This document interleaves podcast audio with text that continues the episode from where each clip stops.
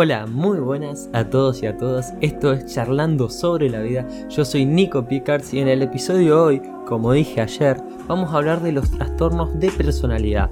Decidí dividir los trastornos en podcast según el grupo que son. Y hoy vamos a hablar de qué es un trastorno de personalidad y los tres trastornos de personalidad del grupo A. Así que empecemos.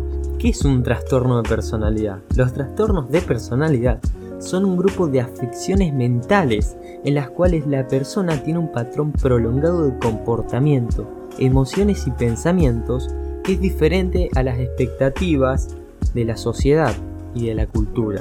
Estos comportamientos infieren con la capacidad de la persona para desempeñarse en las relaciones interpersonales, en el trabajo, en la escuela y en otros contextos sociales.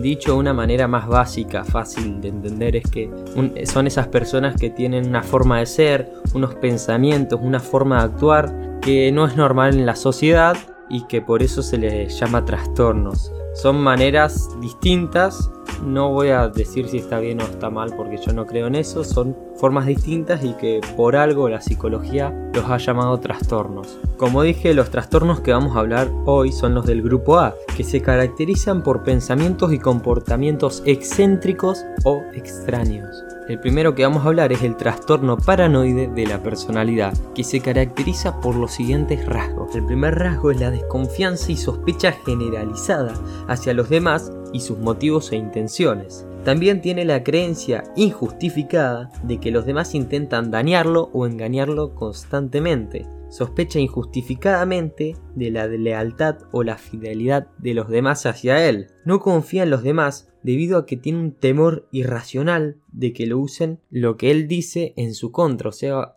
usen lo que él cuenta para lastimarlo o dañarlo.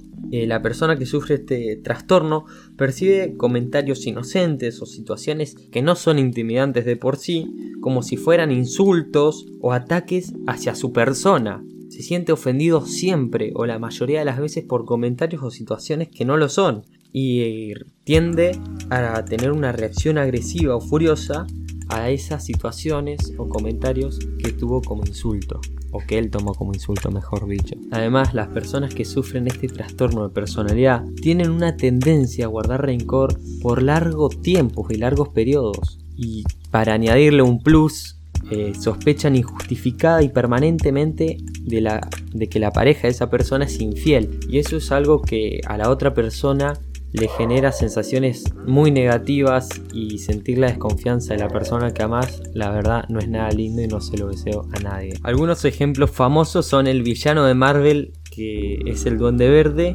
la Reina de Corazones de Alicia en el País de las Maravillas y Hitler de la película El hundimiento. El segundo trastorno que vamos a hablar hoy del grupo A es el trastorno esquizoide de la personalidad y sus rasgos son los siguientes. Este tipo de personas tiene una falta de interés en relaciones sociales o personales y tiene una preferencia a la soledad. Tiene una amplitud muy limitada de emociones, o sea, siente muy poco. Tiene una incapacidad para disfrutar la mayoría de las actividades de su vida. Tiene una incapacidad de captar las señales sociales normales y aparenta ser distante o indiferente. Tiene muy poco interés o interés nulo en las relaciones sexuales. Para tener una referencia tenemos los siguientes ejemplos. El más común y más conocido es Bruce Wayne, que es Batman, que si lo ven encaja perfectamente con ese trastorno de personalidad. Y tenemos a Sheldon Cooper, que es protagonista de la serie The Big Bang Theory. El tercer y último trastorno del grupo A que vamos a hablar en este podcast es el trastorno esquizotípico de la personalidad, así que vamos a ver sus rasgos. Los que tienen este trastorno de personalidad tienden a tener una vestimenta, pensamientos, creencias, discursos o conductas peculiares, experiencias perceptivas extrañas como escuchar que alguien susurra su nombre, tienen una falta de expresión emocional o respuestas emotivas inadecuadas, sufre de ansiedad social y falta de relaciones cercanas o incomodidad con dichas relaciones. Sus respuestas son indiferentes, inadecuadas o suspicaces ante los demás. Tiene pensamientos mágicos que si no escuchaste el podcast antes de seguir o para entender este trastorno de personalidad, te recomiendo que vayas a escuchar el podcast de Pensamiento Mágico. Y por último, tiene la creencia de que determinados incidentes o acontecimientos casuales tienen mensajes ocultos hacia esa persona. Y acá van dos ejemplos, Salvador Dalí y la vieja de los gatos de los Simpsons, que todos conocemos a esos dos personajes. Antes de despedirme quería hacer esta aclaración que es muy importante porque hay gente que se toma todo muy a pecho y es muy escéptica, que si tenés un solo rasgo o un par de rasgos no significa que tengas el trastorno, el trastorno es cuando tenés todo esos rasgos y esa personalidad en la sociedad que vivimos va a salir muy lastimada y muy perjudicada.